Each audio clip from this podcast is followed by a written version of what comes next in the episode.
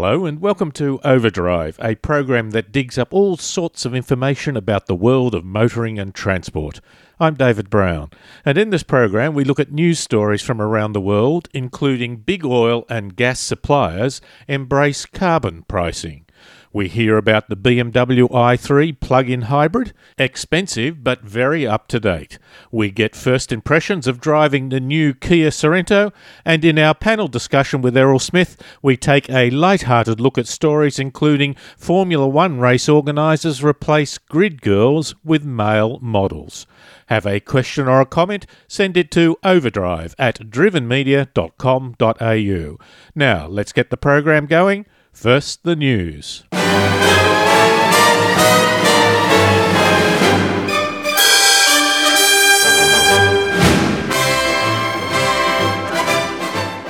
Six of the world's major oil and gas companies, including BP, Shell, and Total, have called for national or regional carbon pricing.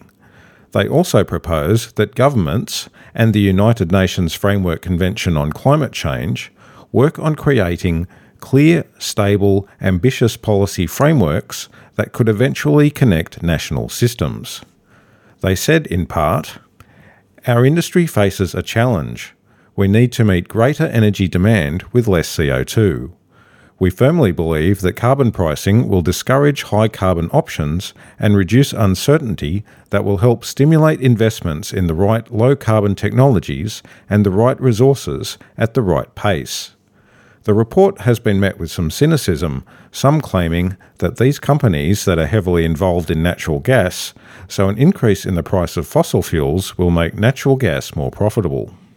The chances of someone being able to own a car in China's capital are about to get a lot worse, as officials try to tackle the massive parking shortfall in a city with 5.6 million cars, but less than 3 million spaces to put them.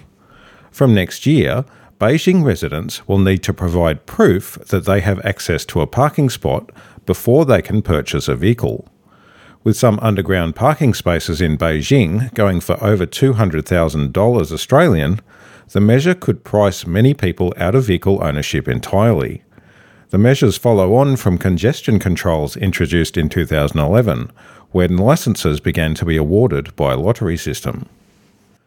Australia has a new car manufacturer, but it will never replace Toyota, Holden, or Ford. Quantum's GP700 is a lightweight two seater with no roof and no windscreen. Its looks owe more to a race car than a conventional sedan. It has a 2.7 litre engine that puts out 522 kilowatts of power, nearly three times the power of a base model Holden Commodore, and it weighs only 700 kilograms, just a bit over the original 1959 Mini. Needless to say, it goes fast. From 0 to 100 km an hour will take 2.6 seconds. Reports on the price vary from $700,000 to $1 million. Its biggest selling point is that it will be tailored to your size and developing driver experience. The VFACTS vehicle sales figures are in for May 2015, and one of the most significant trends is the increase, in percentage terms, of supercar sales. For the first five months of the year, in a market that has risen just 2.5% overall, Aston Martin sales are up 16%. Porsche are up 59%, although the sales increase are led by their crossover vehicle, the Macan. McLaren sales are up 74%, a big increase on very small numbers. They have sold 12 cars so far this year.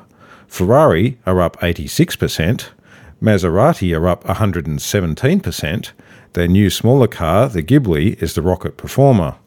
And Lamborghini sales are up a massive 960%. A 1.6 litre diesel Peugeot 208 has set a new long distance fuel consumption record it covered 2,152 kilometres on 43 litres of diesel, with an average fuel consumption of 2.0 litres per 100 kilometres. The Peugeot 208 tested was a very low fuel consumption version, available as part of the extensive European range. But this was not exactly real life driving conditions. The test was conducted on the Peugeot test circuit at Belchamp in France, but its everyday fuel consumption is still impressive. The official combined drive cycle fuel consumption figure is 3.0 litres per 100 kilometres, which is 94 miles per gallon in the old measure. This produces a CO2 emission of 79 grams per kilometre, which is a world benchmark for a standard production model powered by an internal combustion engine. In the 60s, the Mini revolutionised sedan car racing with its front wheel drive configuration. Despite this, all specialist racing cars have a rear wheel drive layout. Brabham and others in the late 50s and early 60s also showed that if you had a choice, you will put the engine in the back. At Le Mans this year, Nissan is creating a revolution. They are returning to the premier class of sports car racing with three radical front engined, front wheel drive Nissan GTRs to race in the Le Mans 24 hour. Nissan's driving lineup is also different. Among the usual team members from Formula One and sports car racing, they also have several drivers from Nissan's own GT Academy. The Academy have taken young men who have excelled in computer racing games and given them a chance at real racing. And that has been the news.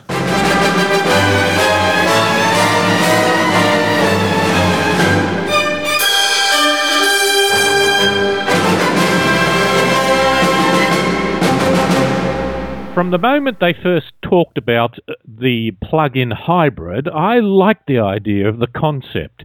It gives you the advantage of a pure electric car for short trips, but if you need to go a longer distance, there was an internal combustion engine to generate the power.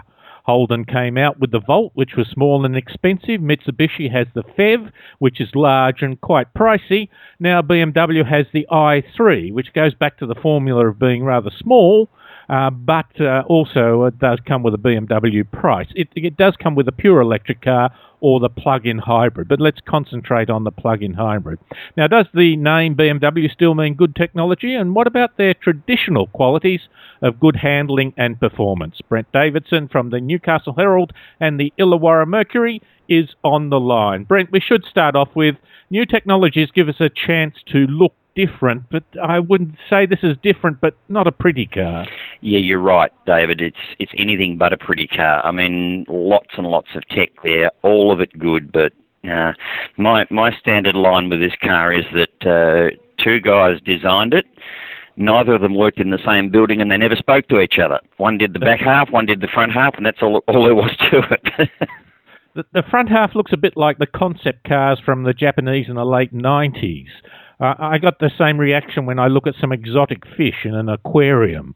Um, you know, it's got the, the, the strong front bumper bar sticks out a bit, but the next level back is set back a little with a small grille and fairly small lights. It almost has that Richie Benaud extended bottom lip. Exactly. Approach. Well, let's let's look at that grill for a minute, David. It's it's fake. It's it absolutely doesn't do anything. Hmm. So you know, yeah, well, you you you buy a BMW, you want the BMW um, kidney grills, and they just happen to be made of plastic.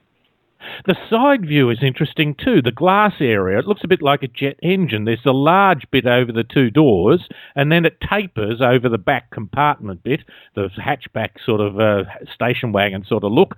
Uh, it tapers down and, and it gives me the idea of a, a jet engine, I suppose. Uh, but does that make it look faster? Well, it makes it look odd, and and, and the, the rear doors themselves are the um, the oft talked about suicide doors. They're rear hinge; they open backwards. You can only open them by opening the front doors. Uh, and you can't close the front doors until the rear doors are closed. So, yeah, look, there's some there's some oddities hmm. about the car, but if we step aside from that, the the, the under bonnet technicalities. Uh, look, they're they're quite stunning, and I I want this techni- technology. I really do. I mean, we have a, a, an electric motor that makes the wheels go around and, and gives the car the uh, the wherewithal to, to go forward and backward. And tucked away in my particular car was a 650cc two-cylinder engine, which came on when the batteries were empty, but it only worked to make more power for the batteries. It didn't. It doesn't actually drive the wheels.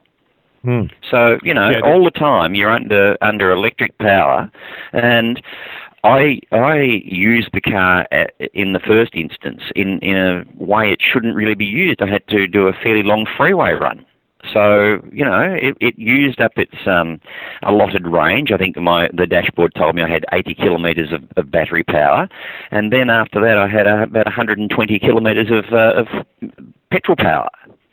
Hmm. And Driving that. yeah, it, What what what sort of fuel consumption? well, here's the strange thing: um, 2.41 litres per 100 kilometres, and if you put that in the old money, 117 miles per gallon. That's pretty good, given that it was a significant amount of driving on the petrol engine, powering, you know, generating power for the electric motor. Absolutely, and, it- it- and I have to tell you that my size 11 right foot was not being gentle on the throttle. Because this car really doesn't care if you drive the backside off it. It's um, got a got a claimed top speed of 150 kilometres an hour, and while I didn't get up that fast, it was happy to rock and roll along at um, 115, 120 if you took your eyes off the speedo. Yeah. So it's it's not a slouch. It's not a, it's not a toy car. It's not a golf cart or anything like that. It is a proper, real car that can run on the highway or toddle around the suburbs. And I would suggest the way they've set this up. It like I said, it has a nine litre fuel tank. My my lawnmower has a bigger fuel tank than this car. Um, you you could buy the car with a full tank of fuel, run around the suburbs, drop the kids to school, go to the shops, go to work, blah blah blah. Uh, take it home at night, plug it into the power point in your garage, do the same thing the next morning. You might never ever use that nine litres of fuel in the tank. The electric, the, the petrol motor might never actually come into operation. Brent, as always, I appreciate your thoughts and your time. Thank you very much. David, it's always my pleasure. That's Brent Davidson from the Newcastle Herald and the Illawarra Mercury talking about the BMW i3. And you can get a longer interview by going to our website at drivenmedia.com.au and you can podcast. Overdrive. For more information and past programs, go to drivenmedia.com.au.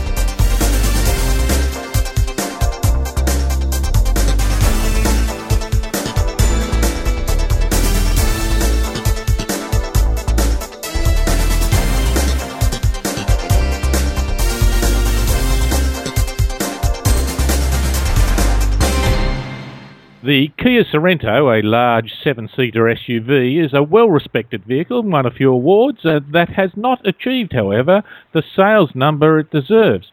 Their new model, according to Kia, is a quantum leap in development, being bigger and more refined. It warrants a bigger percentage of the market, I believe. And we went on the test drive and uh, had a chance to experience it in some rather interesting roads and uh, also there. And we'll talk to now is Alan Zervis from the Star Observer and Gay Carboys, who joins us on the line now. Alan, thanks very much for your time. It was a lovely drive, wasn't it? David, it was fabulous. I, I really enjoyed this car, and I enjoyed North Queensland as well. Mm, up round Port Douglas and uh, you know from Cairns and then up into the Atherton Tablelands. Yep. Oh, Yep. there, there was some beautiful stuff there, including some twisty roads. Uh, but of course, this is really, I, I, I get the image here. It's very much aimed at families. The ad campaign, I think, will feature the song I Get Around, a clear pay on the adventurous image of the SUV. Yep. Uh, but um, there's also that little one of the Pierce Brosnan ad that first came out with the Super Bowl. Uh, do you do you like that ad? Do you think it's got character? I think it's brilliant. I really like ads that uh, you know where the, the a company is is uh, having a go at itself. You know, and Pierce Brosnan was was having a go at himself. You know, oh, you know, well, we were doing 200 kilometres an hour. Oh no, no, no, just 30. They say in the ad.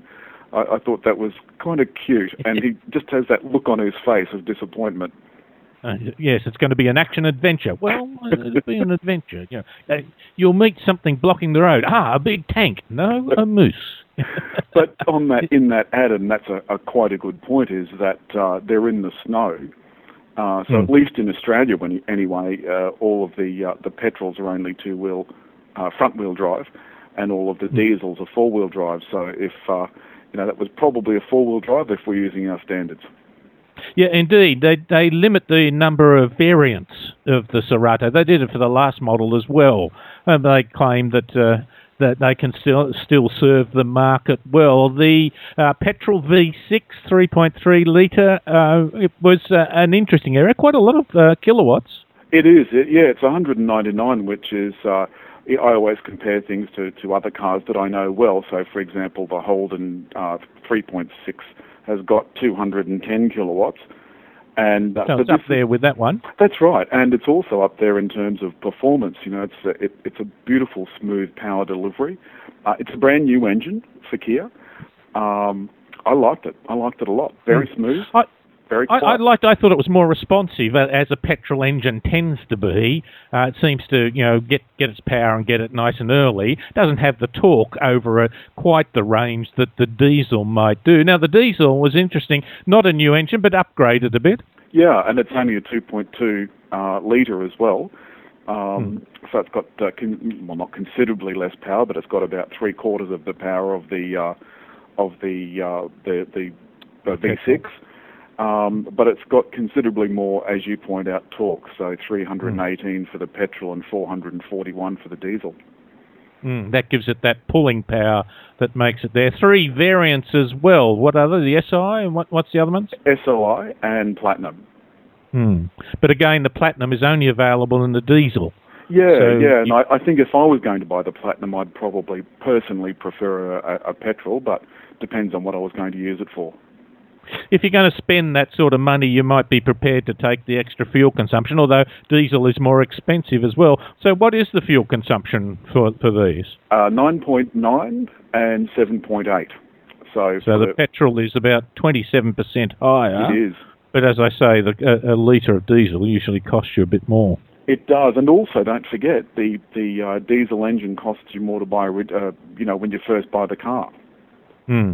So that, it's not as big a gap between petrol and diesel as some other cars. Although then, of course, the, you have to remember that the petrol only has the two-wheel drive and the Correct. diesel has the four-wheel drive. Yeah, and that also means uh, I noticed when I was looking through the um, paraphernalia today that. Uh, the uh, the weight is getting up for I think it was 1900 kilos or thereabouts, yeah. a little bit more. Yeah. So that all-wheel drive system, uh, as good as it is, this Dynamax four-wheel drive, um, all-wheel drive, I should say, um, that that that costs weight, um, mm. and so you've got to decide in your own mind if you're not going to, you know, go uh, camping or, or, whatever. If you're just using this around town, do you really need all-wheel drive? All right, Alan. You know, I appreciate your time and your thoughts. Thank you very much. Always a pleasure, David. Thank you. And that's Alan Zervis from uh, the Star Observer and Gay Carboys talking about the Kia Sorento SUV. And you can hear a longer version by going to our website, and you can also hear a podcast.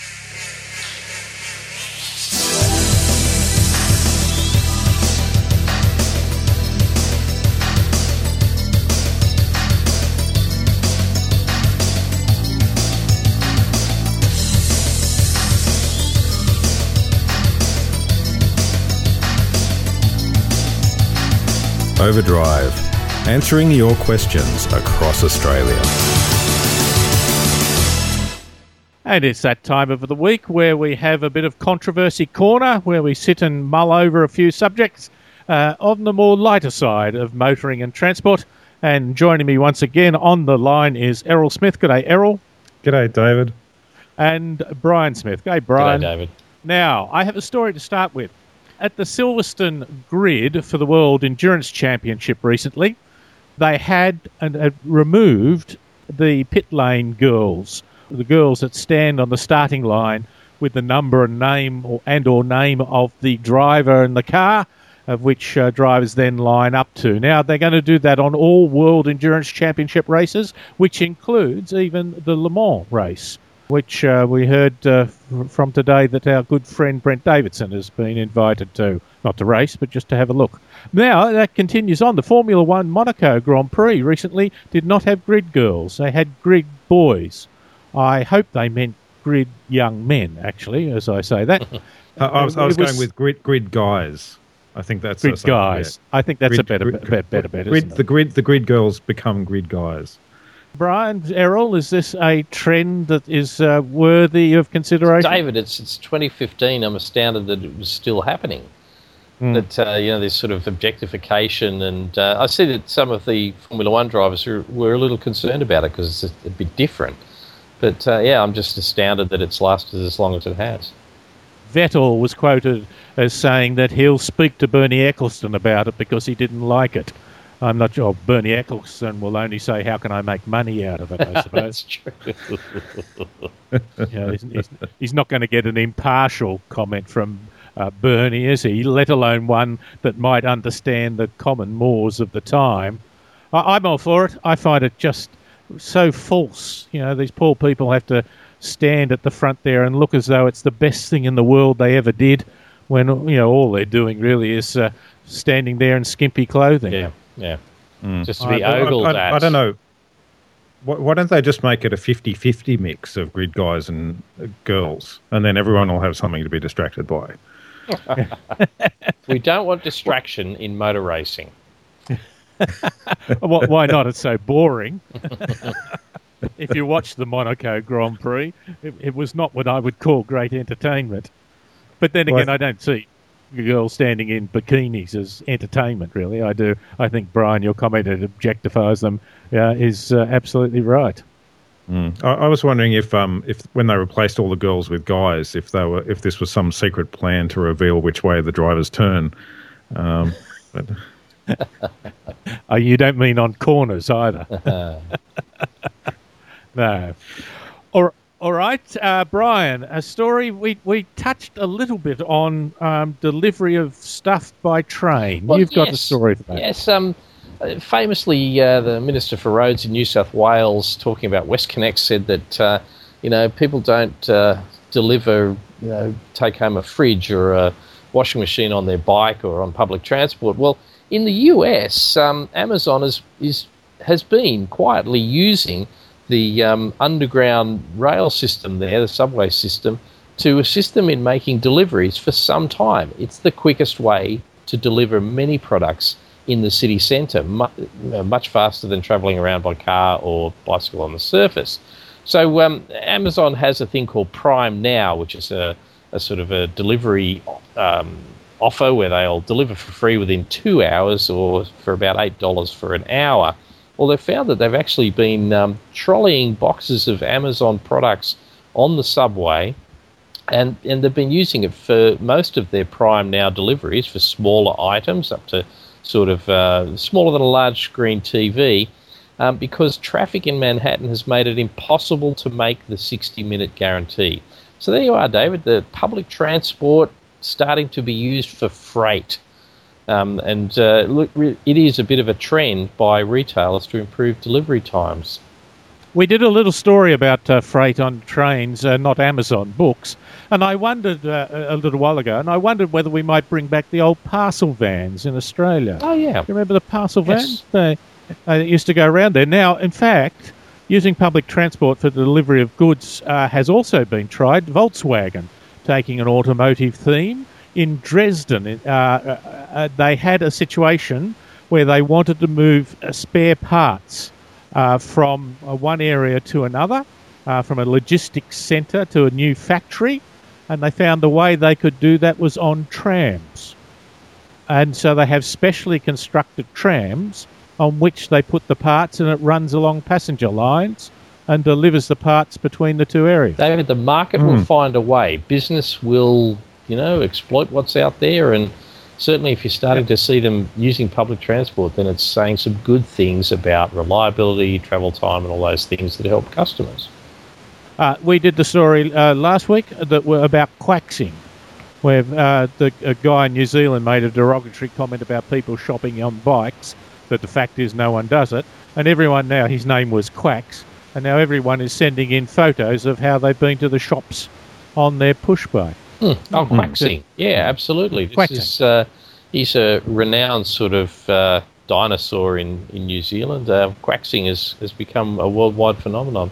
Indeed. Now, I don't know, this delivery of books by Amazon, uh, they offer it to get you the book delivered within an hour for $8 US, about $10.40 Australian uh, which is a pretty cheap delivery. So they're going to have to, but the guy delivering is going to have to be carrying quite a few books. Mm. I'll come back to that. But the thing is, why do you need to have a book delivered with an hour? Do you get this sudden rush to say, "I need a book"? This is You your see- I last, must read it now. last minute You gift see, purchase. David. David, you, you're just you're just you just have more patience than the typical Oh, person true. in Manhattan. Yeah, Um, gotta have it. Gotta have it now. Um, or could be a generational thing.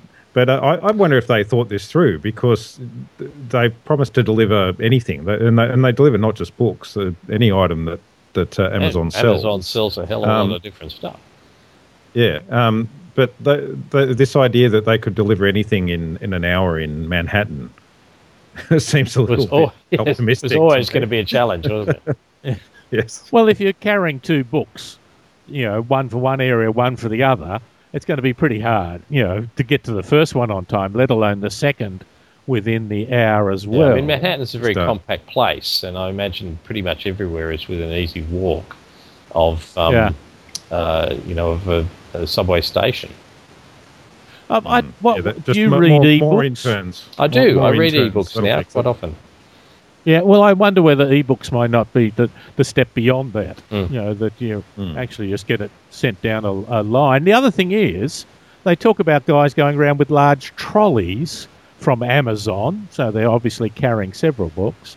Uh, uh, you wonder how they get them on the train. Do we, do we see a need for a, a redesign of stations? Oh, yes. So we can make them much more multifunctional. Bigger lifts, large, wider escalators. Mm. Gentlemen, it has always been good uh, and is still always good to have a chat to you about the more unusual stories. Thanks very much for your time. You're welcome. And, No worries, and we were talking there to Errol Smith and Brian Smith.